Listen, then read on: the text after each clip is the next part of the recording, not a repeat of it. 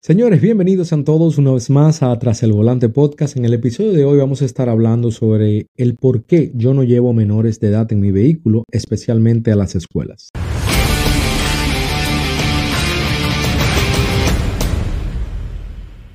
Mi gente, como todos saben, ya comenzó la temporada escolar. Comenzaron los muchachos a ir a la escuela, por ende hay más flujo de clientes, hay más demanda en lo que es Uber y Lyft aquí en los Estados Unidos. Eh, pero aún así debemos tener mucho cuidado porque también aumenta la cantidad de menores de edad solos que piden Uber o los padres le piden el Uber para ir a las escuelas. Entonces esto es un tema muy delicado por un sinnúmero de razones que aquí le voy a mencionar la más importante, que algunos consejos, eh, le voy a mencionar algunas cosas que yo hago para evitar montar un menor de edad o llevar a un menor de edad solo a la escuela.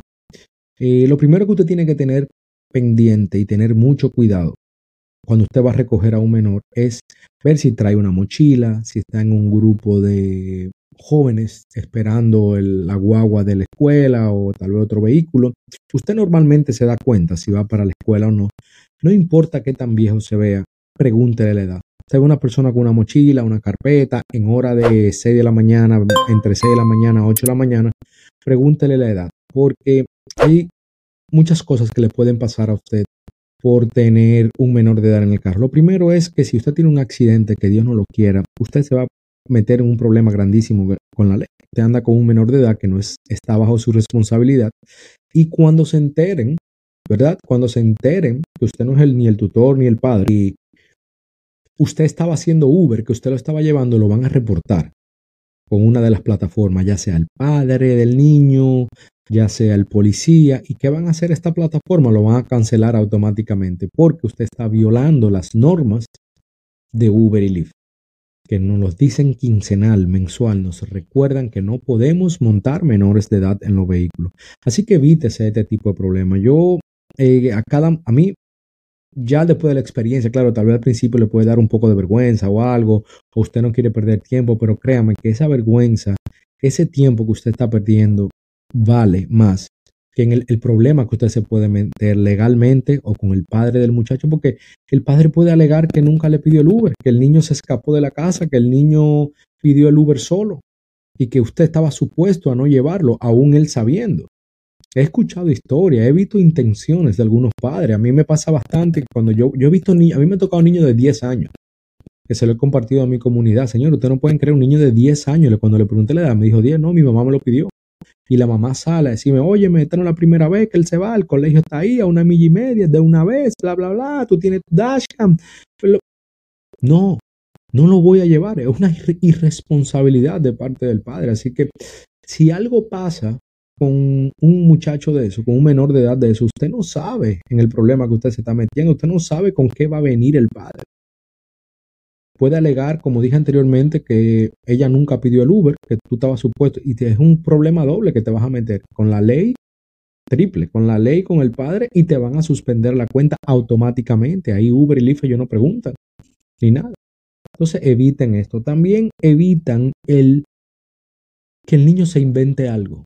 Que el niño diga que usted lo tocó, que usted le insinuó algo, que usted le hizo alguna invitación, que usted le pidió su teléfono que usted le puso un tema de conversación un poco fuera de lugar. Por eso yo siempre tengo mi dashcam, pero aún así nunca montaría un menor conmigo, al menos que ande con un, con un acompañante.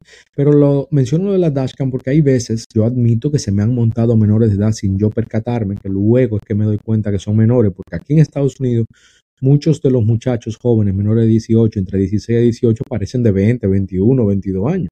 Se me ha montado sin darme cuenta, pero siempre tengo mi dashcam grabando. Cualquier cosa que se inventen, que digan, ustedes evitan un problema. Me pasó, le cuento una historia breve de una vez que me pasó una muchacha que cuando la recojo viene sin mochila y sin nada. Y pero la dirección está puesta por una escuela.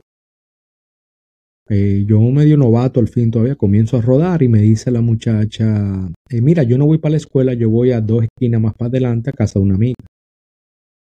Yo la dejé, yo estaba muy novato, yo estaba muy nuevo. ¿Ustedes se imaginan el problema, que esa niña le haya pasado algo, que le, hubiese pasado algo? Porque se fue para casa del novio, que sea. Por eso que yo digo que hay, usted evita, hay menores de edad, usted no monta menores de edad en el vehículo porque hay niños que se escapan, que dicen que van para la escuela o que van para la sala de tarea o que van a la natación o que van a la biblioteca y la dirección está ahí puesta, que el papá se lo pidió y ellos mismos te dicen, no, mira, vamos para tal sitio mejor. Si a ese niño le pasa algo, el responsable fue usted. El responsable va a ser usted 100%. Aunque usted diga que no, que ese no es mi hijo, que ella fue la que me dijo, que yo tengo mi cámara grabando, no, evite que ese niño le pase algo, porque imagínense que sea hijo suyo, o su hermanita pequeña, su hermanito pequeño.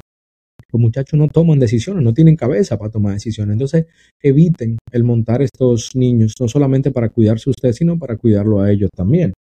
Eh, ya les mencioné que pueden eh, de la plataforma lo van a sacar automáticamente y creo, tengo entendido que no hay vuelta atrás si te sacan de la plataforma por este tipo de, por este tipo de, de situación. De la forma que yo llevo un menor de edad, bueno, que llevo a alguien a una escuela, un menor a una escuela, si viene acompañado del padre, ¿verdad? Pero hay varias cosas que te quiero mencionar sobre cuándo llevarlos, aún vengan acompañados y cuándo no llevarlos. Debes conocer todas las escuelas de tu zona al 100%. La primera vez te va a tocar ir a todas para conocer dónde hay fila y dónde no hay fila. Hay escuelas. La mayoría de padres ponen un, el destino, ¿verdad? De regreso, ponen una parada, perdón. Yo me doy cuenta, yo esas son de las pocas paradas que cojo, porque yo me pongo en la situación de ese padre no tiene vehículo, tal vez, ¿cómo lleva a su hijo a la escuela? Yo me, si yo no tuviera vehículo, mi hijo estuviera yendo a la escuela, ¿cómo yo lo llevaría si un conductor de Uber o Lyft no me quieren llevar? Esas son de las pocas paradas que yo hago, esa es una de ellas, pero yo filtro las escuelas. Yo sé a qué escuela ir, a qué escuela no ir en mi zona. He ido aprendiendo en otras zonas que a veces la cojo por default, sin querer, o digo, déjame cogerla para conocer esta escuela y saber si puedo volver o no después. Porque hay escuelas que usted pierde demasiado tiempo en la fila para entrar y para salir. Te digo que el viaje puede ser de 5 minutos y el viaje al final se te puede meter hasta en 40 minutos.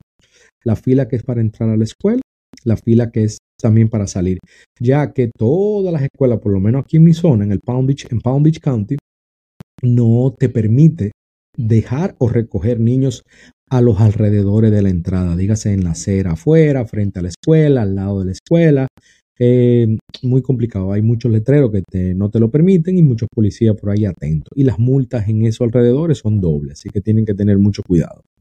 Yo lo que hago es, eh, conozco bien mi zona, conozco bien las escuelas de la zona y la llevo si sé que en esas escuelas tú entras in and out rápido.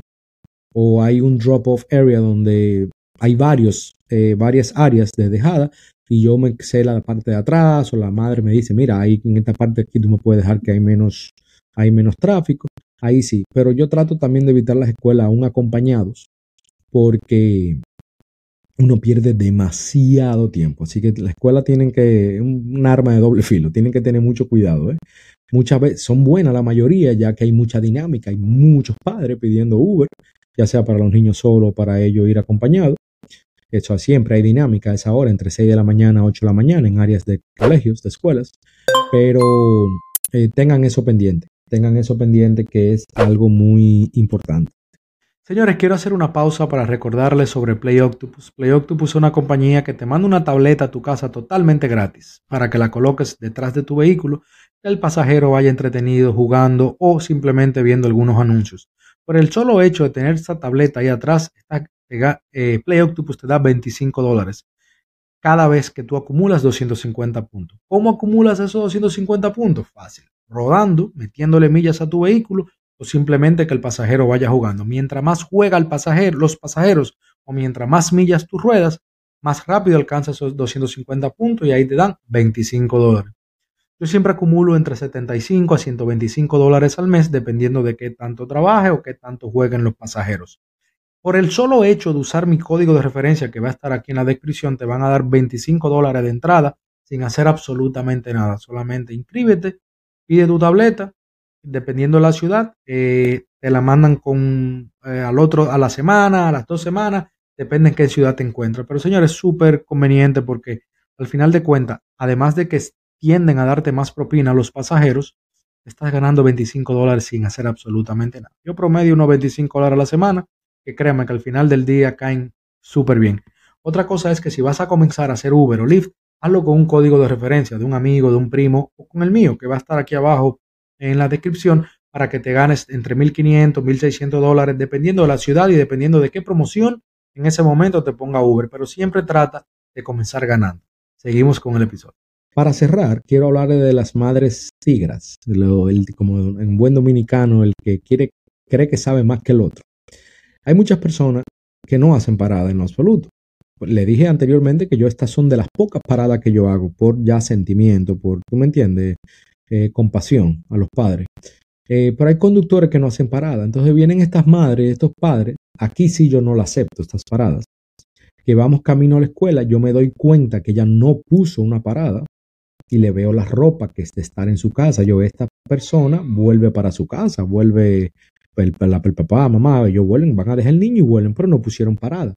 Y llegando a la escuela, te agregan la parada. Eso yo no lo acepto porque yo siempre le trato de decir al conductor, al pasajero, miren, traten de siempre agregar la parada antes de, para yo planificarme, porque tú no sabes si yo dejándote en la escuela me entró otra llamada y ahora tú me estás agregando otra parada o me entró otra llamada en otra aplicación o simplemente ya este es mi último viaje o tengo una emergencia. Tú no puedes romper mi, mi, esquema de trabajo o mi esquema personal. Si me tengo que ir para mi casa por X o Y, ya yo no te puedo llevar. Entonces yo lamentablemente la dejo en la escuela para que ella tenga que pedir otro Uber e irse, claro, ya sola. Ella deja a la niña o el niño, yo con un niño nunca le haría, nunca le haría eso a nadie, pero tienen que aprender. Entonces uno trata de hacerlo. Sé que hay conductores que no cogen parada, dejan a las personas botadas. Yo no soy ese tipo de conductor, pero tienen que entender, los pasajeros tienen que entender que nosotros, en lo que te estamos llevando, no puede entrar otra llamada, o como todas las anteriores que mencioné, puedo tener una emergencia, o ella, mi, tengo un appointment en el doctor, yo tengo que buscar a mi hijo para llevarlo a la escuela, etcétera, etcétera. Entonces, nada, tengan mucho cuidado con estas cosas, principalmente, vuelvo a repetir por arribita, el montar un menor de edad, no solamente para la escuela, para cualquier lado, evite eso, son demasiados problemas que se va a evitar, ¿ok? Puede ir hasta preso para que sepa. Y nada, señores, esto ha sido algunos consejos para que sepan cuándo ir y cuándo no ir a las escuelas y el por qué usted nunca debería montar un menor de edad. Espero le haya gustado el episodio y nos vemos en el próximo. Chao.